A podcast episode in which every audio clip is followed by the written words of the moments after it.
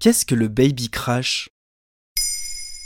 Merci d'avoir posé la question. Vous connaissiez le baby boom, l'augmentation considérable du taux de natalité dans plusieurs pays après la Seconde Guerre mondiale. Eh bien, en raison de la pandémie de Covid-19, plusieurs pays, dont la France, se dirigent vers la situation inverse, un baby crash c'est-à-dire une baisse importante du nombre de naissances? D'après les premiers chiffres, c'est ce qui est en train d'arriver, et pourtant, les experts ne l'avaient pas totalement prédit. Au premier confinement du printemps 2020, beaucoup prévoyaient une augmentation des naissances. Les gens étaient tout le temps à la maison, en télétravail, donc avaient probablement plus de temps pour faire des enfants. Sauf que la réalité a pris le dessus et que la crise sanitaire était bien partie pour durer. Alors beaucoup de couples ont revu leur projet d'enfant, les premiers chiffres sont sortis en février 2021, la chute de la natalité est assez net, entre 2020 et 2021, les naissances ont baissé de 13% en France. Seulement 53 900 bébés sont nés en janvier 2021.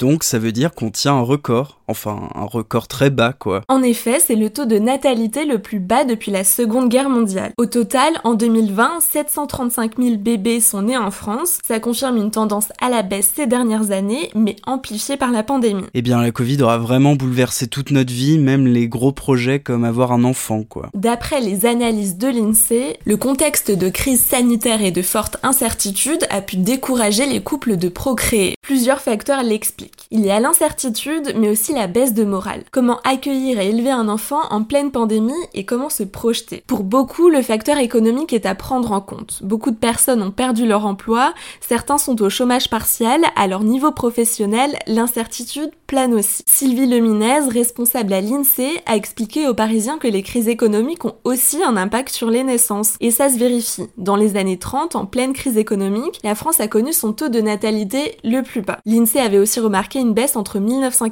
1982 et 1983 en pleine récession économique. Et en 2007, avec la crise financière, c'était la même chose. Côté épidémie, celle de la grippe espagnole et de la grippe asiatique au XXe siècle, et même de la peste au XVIIe siècle, ont aussi abouti à une baisse de la natalité, d'autant plus que les individus touchés étaient ceux en âge de procréer.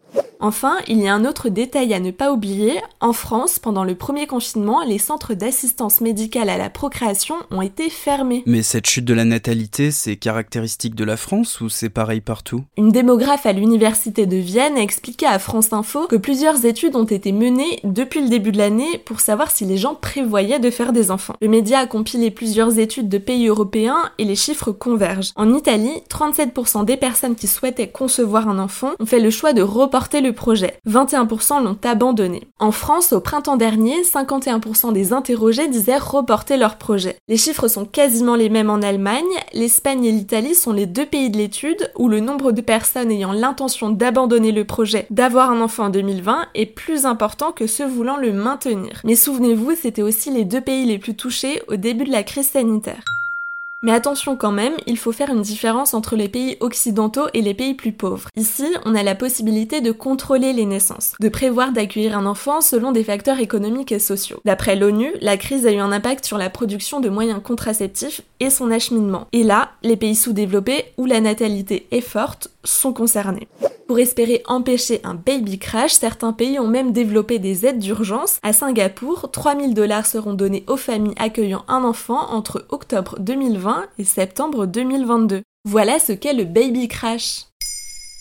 Maintenant, vous savez. Un épisode écrit et réalisé par Pauline Weiss. En moins de 3 minutes, nous répondons à votre question. Que voulez-vous savoir? Posez vos questions en commentaire sur les plateformes audio et sur le compte Twitter de Maintenant, vous savez. 爸爸爸